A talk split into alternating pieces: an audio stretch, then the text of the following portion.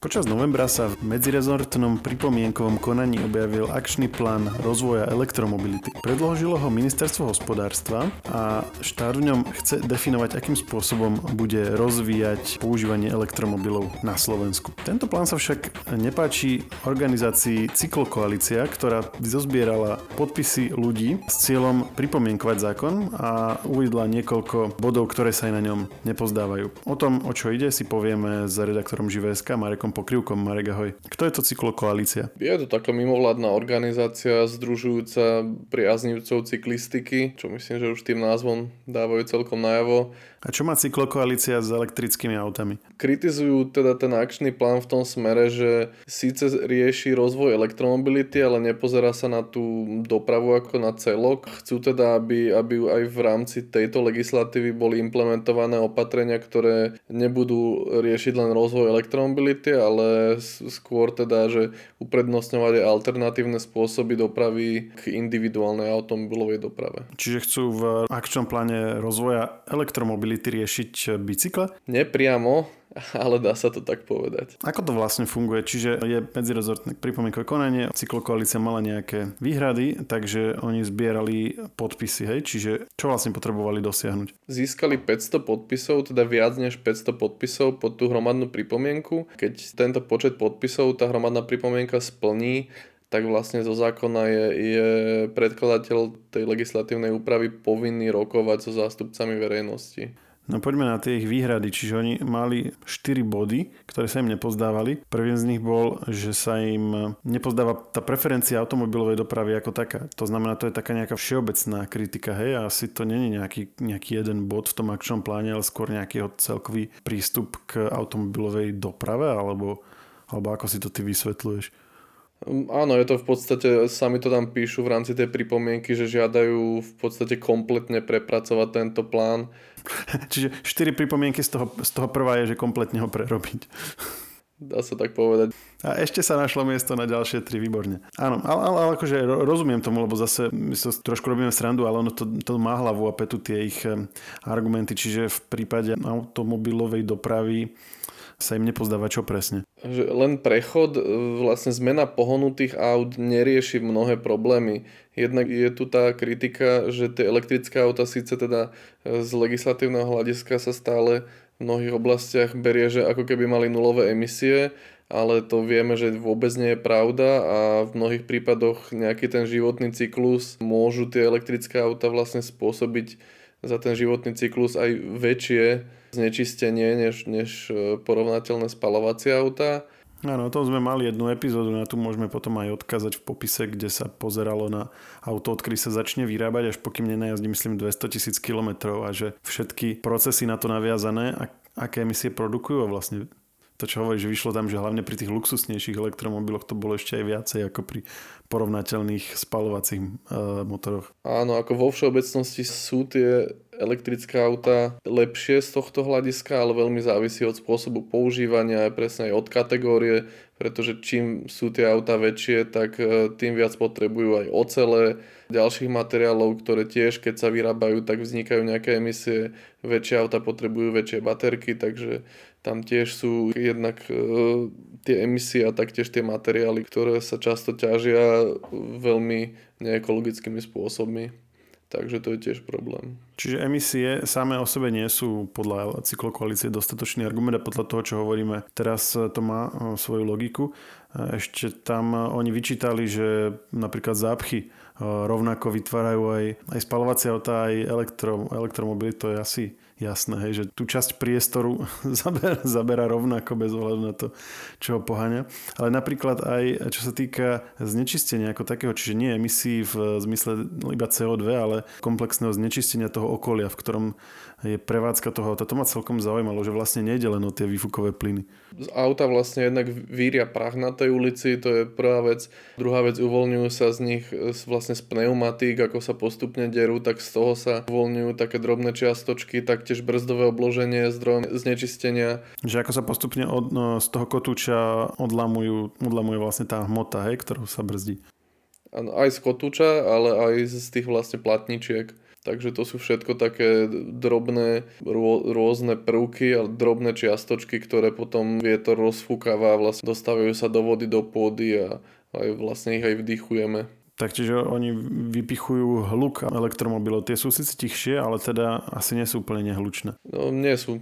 Akože keď ste sa už niekedy stretli s elektrickým autom, idúcim napríklad takou mestskou 50-kou, tak tam zase nie je nejaký výrazný rozdiel, pretože vtedy už viac než samotný motor pri bežných autách, ak teda nejde na nejakom nízkom stupni vo vysokých otáčkach, tak bežne už tam sa viac prehlučuje, bežne už viac počuť odvalujúce sa pneumatiky. A čo je to alternatívou podľa cyklokoalície? Špecificky bicykle, že malo by sa viac chodiť na bicykloch, alebo preferuje nejaké širšie poňatie, alebo aká je ich reakcia na toto, že čo by mal ten plán zohľadniť, keď už teda ponúkajú túto kritiku? Odkloniť sa od preferencie individuálnej automobilovej dopravy a skôr teda podporovať hromadnú dopravu, a to napríklad aj dotačným programom, čo je vlastne druhý bod tej hromadnej pripomienky, že nech sa nedotuje nákup aut klasických, či už pre súkromníkov alebo pre firmy, ale nech sa tento dotačný program týka len vlastne vozidiel hromadnej dopravy.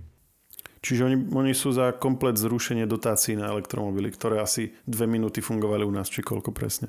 Bolo by to napríklad určené len pre samosprávy, ktoré nakupujú vlastne nejaké autobusy do svojich flotil. A len by sa to týkalo teda ekologického pohonu, hej, že aj autobusy by museli byť elektrobusy alebo nejaké trolejbusy, električky a takéto veci. Či to tam až tak presne nehovorili? V rámci tej pripomienky nie, ale v podstate myslím, že áno. Asi z toho kontextu asi k tomu takému niečomu smerujú. Hoci napríklad aj taký klubový autobus so 100 ľuďmi zrejme je ekologickejší, aj keď má spaľovací motor neporovnateľne s 50 autami po 2 ľuďoch, nie? Áno, ak si to prepočítame na túto efektivitu, že koľko energie sa minie na prevoz toho jedného človeka, tak tá hromadná doprava víťazí veľmi výrazne. Je, že hneď keby všetky boli na naftu, ale nejazdilo by sa autami len autobusmi, tak by nám asi veľmi ďakovalo životné prostredie. Posledné 2 pripomienky sa týkali výhod, ktoré majú elektromobily. Bolo tam, myslím, navrhované bezplatné parkovanie a druhá bola jazdenie v bus pruhoch s elektromobilmi. To parkovanie, myslím, u nás pri najmenšom na lokálnej úrovni je už niekde zvýhodnené. Ak sa napríklad v Bratislave na mestských parkovacích miestach je to za polovicu alebo nejak tak. Čiže tuto v tom zákone bolo, že úplne zadarmo, hej? Je tam vlastne formulácia, že by malo byť pre držiteľov zelených evidenčných čísel parkovanie úplne zadarmo. A tie buspruhy mi prídu také celkom kontroverzné, lebo rozumiem tomu, že pre niekoho to môže byť výhoda, že nemusí stať v zápche, ale keď sa dosiahne ten cieľ, pre ktorý sa to zavádza, tak sa zase stráti cieľ tých buspruhov, nie? Áno, presne tak. Toto už vidíme v zahraničí. Vlastne medzi prvými zaviedlo tieto výhody Norsko, ktoré okrem toho aj masívnymi dotáciami vlastne, dá sa povedať, že zdeformovalo ten svoj trh a veľmi vysoké čísla tam dosahujú elektrické autá už niekoľko rokov. Tam sú pravidelne elektrické autá medzi najpredávanejšími, nie, v krajine? Áno. Hoci sú vlastne výrazne drahšie ako normálne, ale vďaka tým dotáciám pre tých konečných zákazníkov sú vlastne lacnejšie. Tom akože má viacero vecí prsty, napríklad aj to, že konkrétne v tom Norsku, keďže je tam veľmi vysoký podiel energie z obnoviteľných zdrojov, tak tam naozaj sa môžeme baviť o tom, že už pri tej prevádzke tie elektromobily naozaj jazdia za veľmi čistú elektrinu, čiže to motivuje tých ľudí. Takisto je tam vyššia taká priemerná úroveň zárobku, takže skôr tam majú tí ľudia peniaze na tie elektromobily než v niektorých iných krajinách. Čiže spojilo sa tak viacero faktorov, ktorých vlastne výsledkom je, že naozaj sa tam veľmi veľa tých elektrických aut predáva a keďže mali tú výhodu, mohli jazdiť v tých buspruhoch, tak sa často stávalo, že vlastne sa úplne stratila tá výhoda, pretože tie buspruhy boli rovnako zahltené ako tie klasické pruhy. Takže to opäť zrušia? Rokuje sa o tom aktuálne. Od 1. januára 2023 sa napríklad ide rušiť výnimka týkajúca sa dane z pridanej hodnoty, ktorú nemuseli platiť, ale ohľadom tých buspruhov a zľavneného parkovania, tak ešte to nie je definitívne, ale ja si myslím, že skôr či neskôr k tomu dôjde, pretože tie elektromobily sa tam stále veľmi dobre predávajú a naozaj o pár rokov tam už pomaly môže byť na cestách tých elektrických a hybridných aut viac než klasických, takže už to naozaj úplne stratí význam, aby mali vlastne takúto výhodu.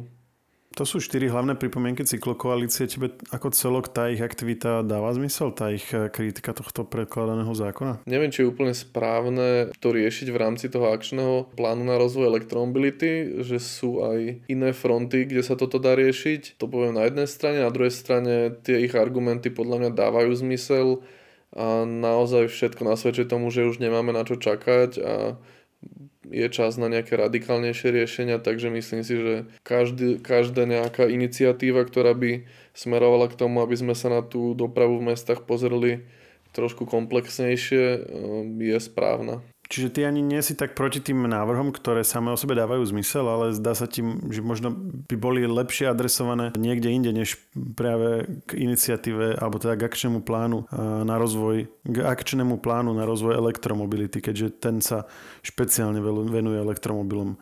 To znamená, že kde? Že by mal byť osobitný zákon, alebo mal by byť nejaký komplexný pohľad na dopravu, v rámci ktorého by sa to riešilo, alebo to vlastne ešte nevieme, že to by muselo sa nejak sformulovať.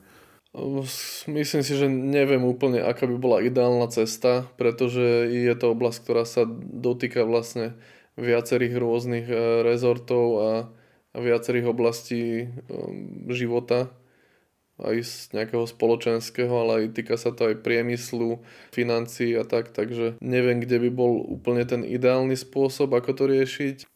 Ale toto je aspoň nejaký začiatok, tak uvidíme, ako sa to vyvinie, či budú tie pripomienky vôbec zapracované, lebo síce predkladateľ má povinnosť s nimi rokovať, ale neuvádza sa tam nejaká povinnosť, že by to musel aj zohľadniť, takže uvidíme, či z toho vôbec vzídu nejaké úpravy.